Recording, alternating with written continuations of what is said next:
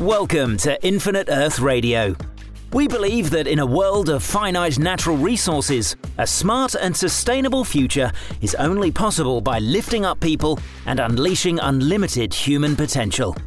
Infinite Earth Radio will not only help you learn from bright visionary civic leaders who are building smarter, more inclusive, and sustainable communities, but you'll discover how you can bring these ideas to your community.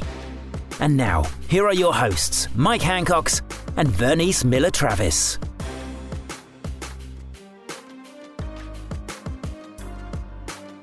Welcome back to Infinite Earth Radio, where we talk with thought leaders and change agents who are transforming the future by building smarter, more sustainable, and more equitable businesses and communities. This is Kate Meis, Executive Director of the Local Government Commission and host of our regular monthly series on smart growth and livable communities, where we discuss ways to create equitable communities that provide better housing, transportation, and economic opportunities for all residents. Our guest today is Kemble Pope. Kemble is an urban infill and real estate entrepreneur in Northern California in the Sacramento region. He is a founder and the managing member of POI Partners LLC, a consulting firm that represents Opportunity Zone Fund investors. His work represents investors and has also worked creating urban infill projects, which gives him a great perspective on our topic today how communities can leverage a new tool created in the federal tax bill, which was signed into law in December of last year. Kemble, thanks so much for joining us. Thank you for having me. So, Kemble, earlier this year, governors identified areas in their states to be designated as opportunity zones to encourage revitalization in the poorest communities across the nation. Can you give us a brief overview of what this new tool is and how it can be used to spark those revitalization efforts? I'm happy to. So uh, there's a lot unknown still out there, and I think that everyone needs to uh, continue to do their research because the Treasury Department and the IRS are continuing to issue guidance. But before I get into it, I want to just real quickly my this is such a new area for everyone that our attorneys have uh, demanded that I issue a quick disclaimer, and that's on all my emails and website and everything else. So, POI Partners uh, LLC is providing general information. The information that I'm going to be sharing and any links that I send you to or documents that we share do not constitute legal or tax advice. Please contact your legal representative and CPA for advice on your particular situation. So, all that being said, it's important uh, because uh, I have two business partners, one of whom is a CPA who specializes in specialty tax credits, and the other is a, a land use attorney. So, their professional lives are intertwined in what we do here. So, this uh, tool that was created, as you stated, under the Tax Reform Act in early 2018 is a new mechanism. It's a new tool that we have to motivate private sector investment in underserved communities across the nation. Basically, how it works is that if you have a capital gain event and think of that as anything from you're selling a bunch of stock that you've had for a long time, or you're st- selling your stamp collection that uh, has been gaining in value over the years. Well, that increase in, in value is subject to a capital gain tax. And so this new legislation allows you to take that capital gain and invest it into a redevelopment project or a business in one of these federally designated areas across the country. And then you are able to delay paying that tax bill up until eight years. If you hold it for eight years in that investment, then you do decrease your tax by 15%. The more important part for investors, though, is that if you hold on to that investment for 10 years, after 10 years and day one, that new investment is not subject to a new capital gain uh, tax event. So it really is changing the dynamics of how private money can come in and make otherwise unfeasible projects more feasible. Great. So, one of the components of this is creating an opportunity fund and investing in, in projects in opportunity zones through that fund.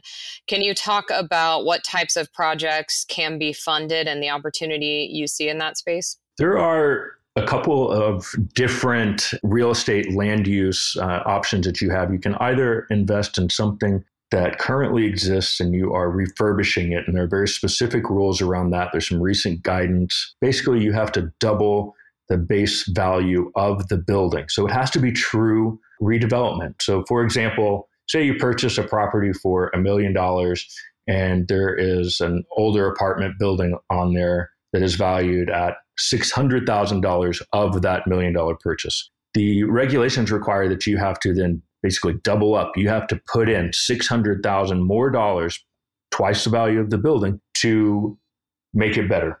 So you're really improving that building. The second option is to do a complete redevelopment or have just dirt, it's bare land, in which case you have to put a significant amount of money in to create a new development. So there really are some some guidelines already in place to ensure that someone's not just buying a vacation home and, and sitting in it. You have to put a lot of money into these projects to qualify. Lastly, you can also invest in a business in an opportunity zone. That's not really my area we're working in, but businesses that are operating within opportunity zones do qualify to take opportunity zone fund monies into them as well. So, for the local leaders who listen to this podcast, many are trying to encourage housing development because we are in such a affordable housing crisis.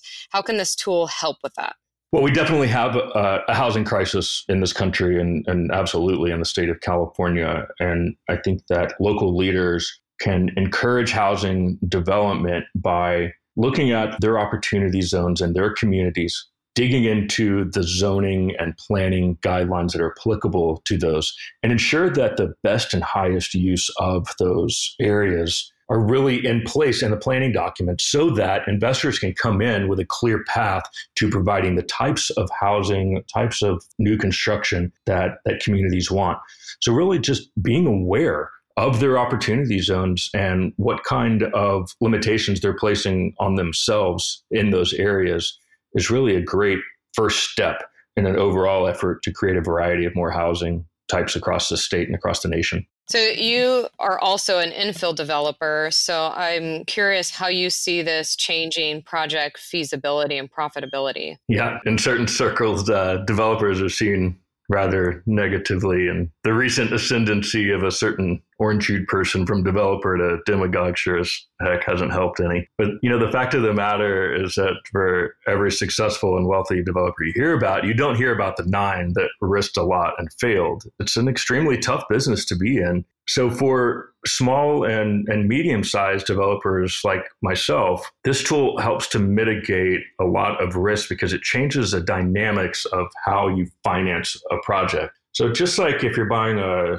a home to qualify for a home loan, for me to qualify for a construction loan, I have to put down a certain percentage of the overall construction cost down in cash in order to qualify for that loan. And that's it's my capital stack. And until very recently, I was forced, and many other developers are forced to include hard money, money from equity investors who were in the driver's seat and demanded pretty uh, extreme preferred guaranteed returns and outsized ownership of the final project.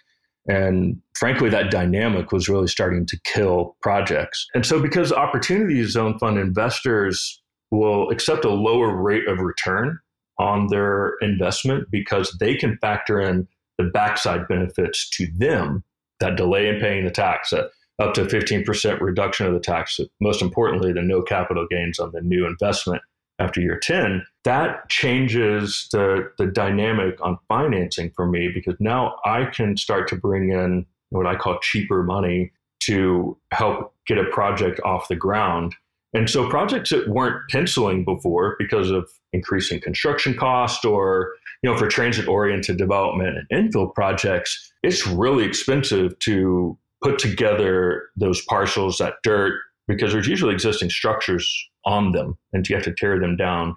So it's a lot more expensive to do infill transit oriented development than it is to just do suburban growth on on green land.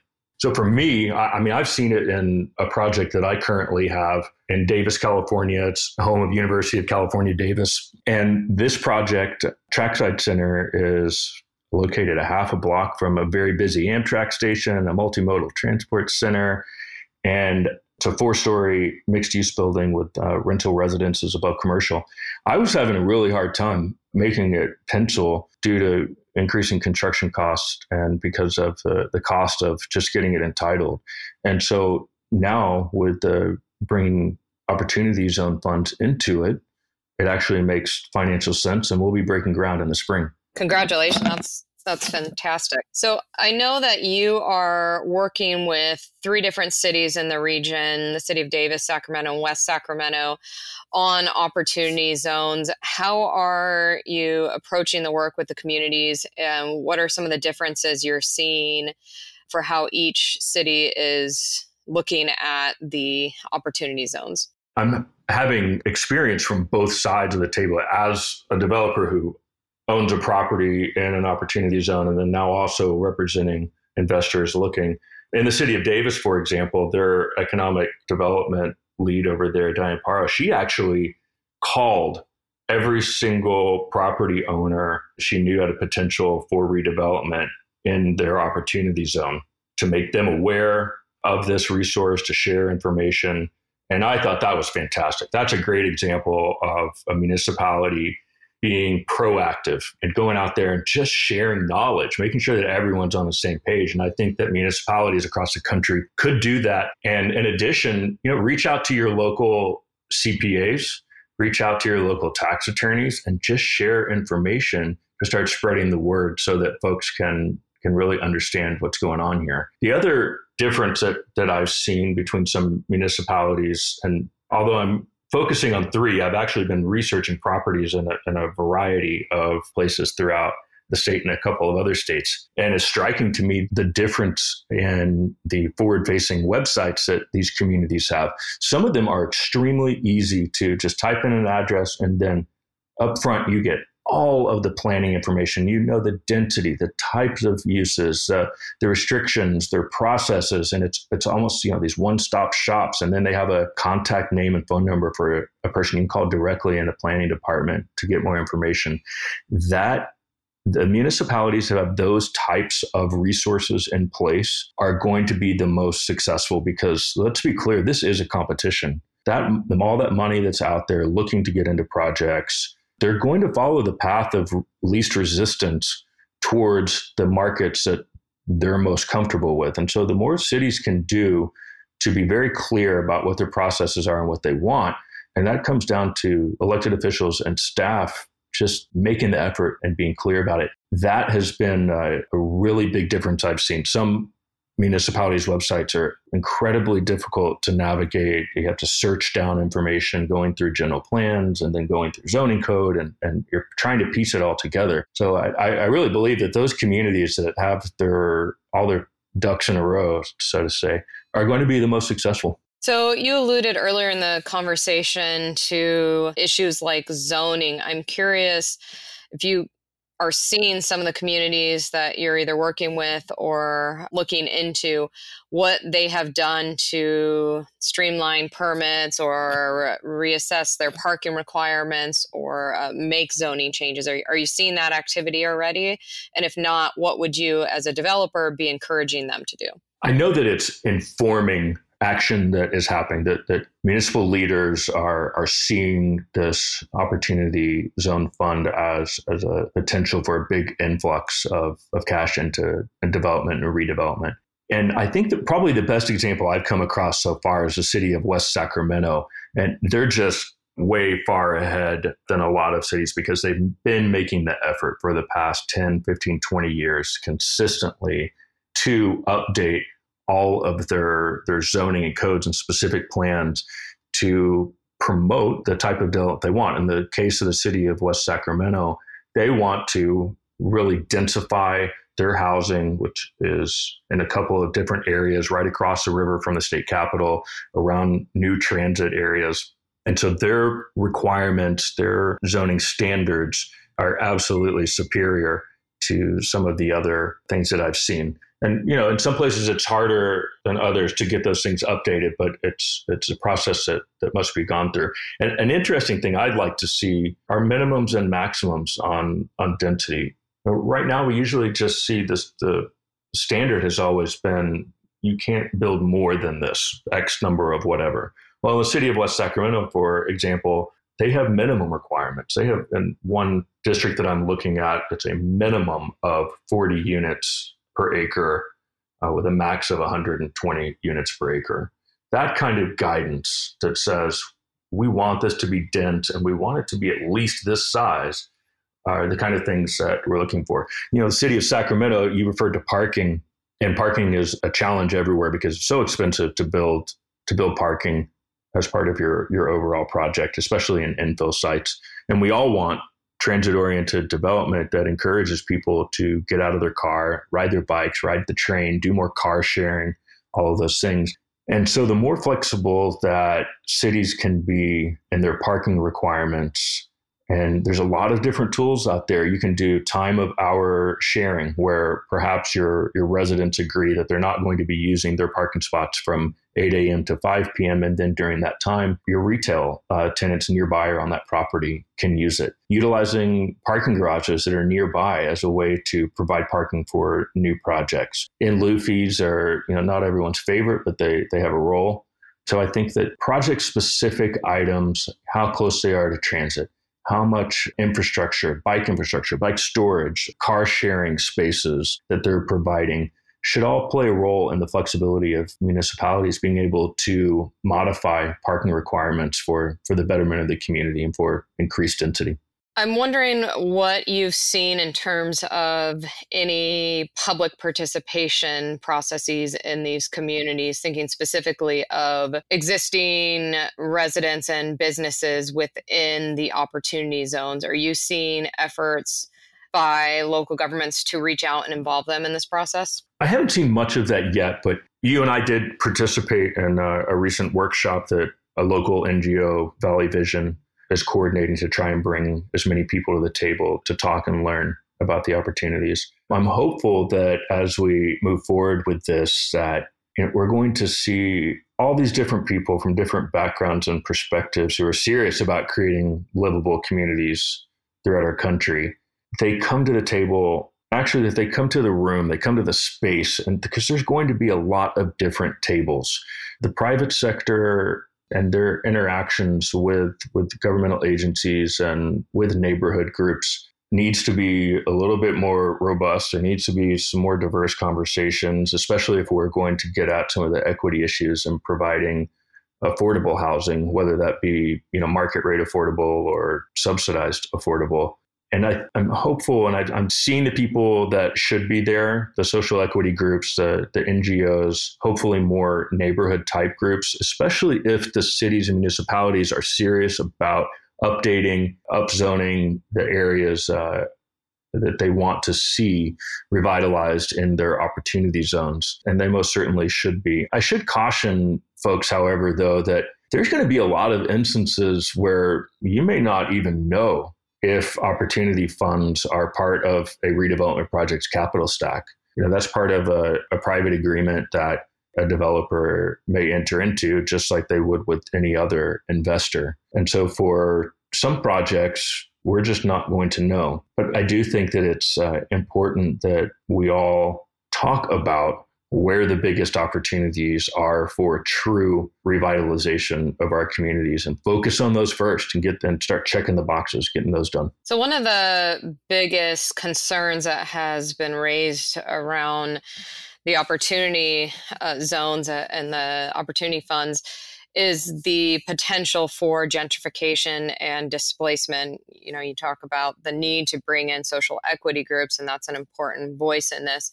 I'm wondering if you're seeing some of the communities you're looking at take steps now to institute do no harm policies to anticipate and prevent some of those risks. I haven't seen anything new directly as a result of this new mechanism. But I would encourage any communities that do have those concerns to enshrine them in their planning documents and put those right up front. If you uh, a city wants to ensure more capital A permanently affordable rental or for sale housing, then they need to start including those as requirements for all types of developments in their community. And there's so many different mechanisms out there. The city of Davis has a great plan that they've done, but you know, it brings up a good question, Kate, that one of the the biggest challenges or pitfalls I see happening is that we get into this dynamic of us versus them, of conservative versus liberal, of NIMBY versus gentrification. And I think that we've got to really set expectations correctly for this tool. This is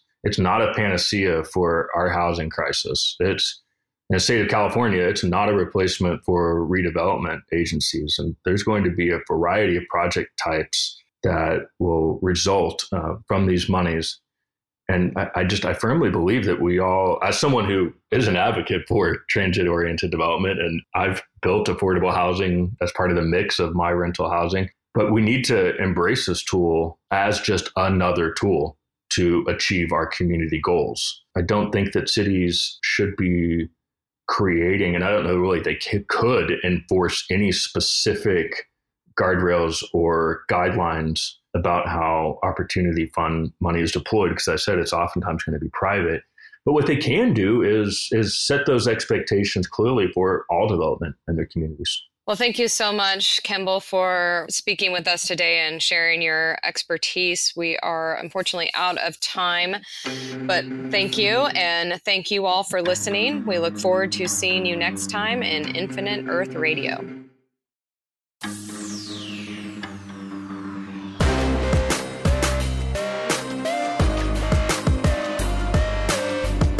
Infinite Earth Radio is a podcast produced by Skeo in association with the Local Government Commission. To learn more about Skeo, Infinite Earth Radio guests, or how you can make a difference in your community, visit our website at infiniteearthradio.com or join us on Facebook at www.facebook.com forward slash Infinite Earth Radio and Twitter by following at Infinite Earth Radio.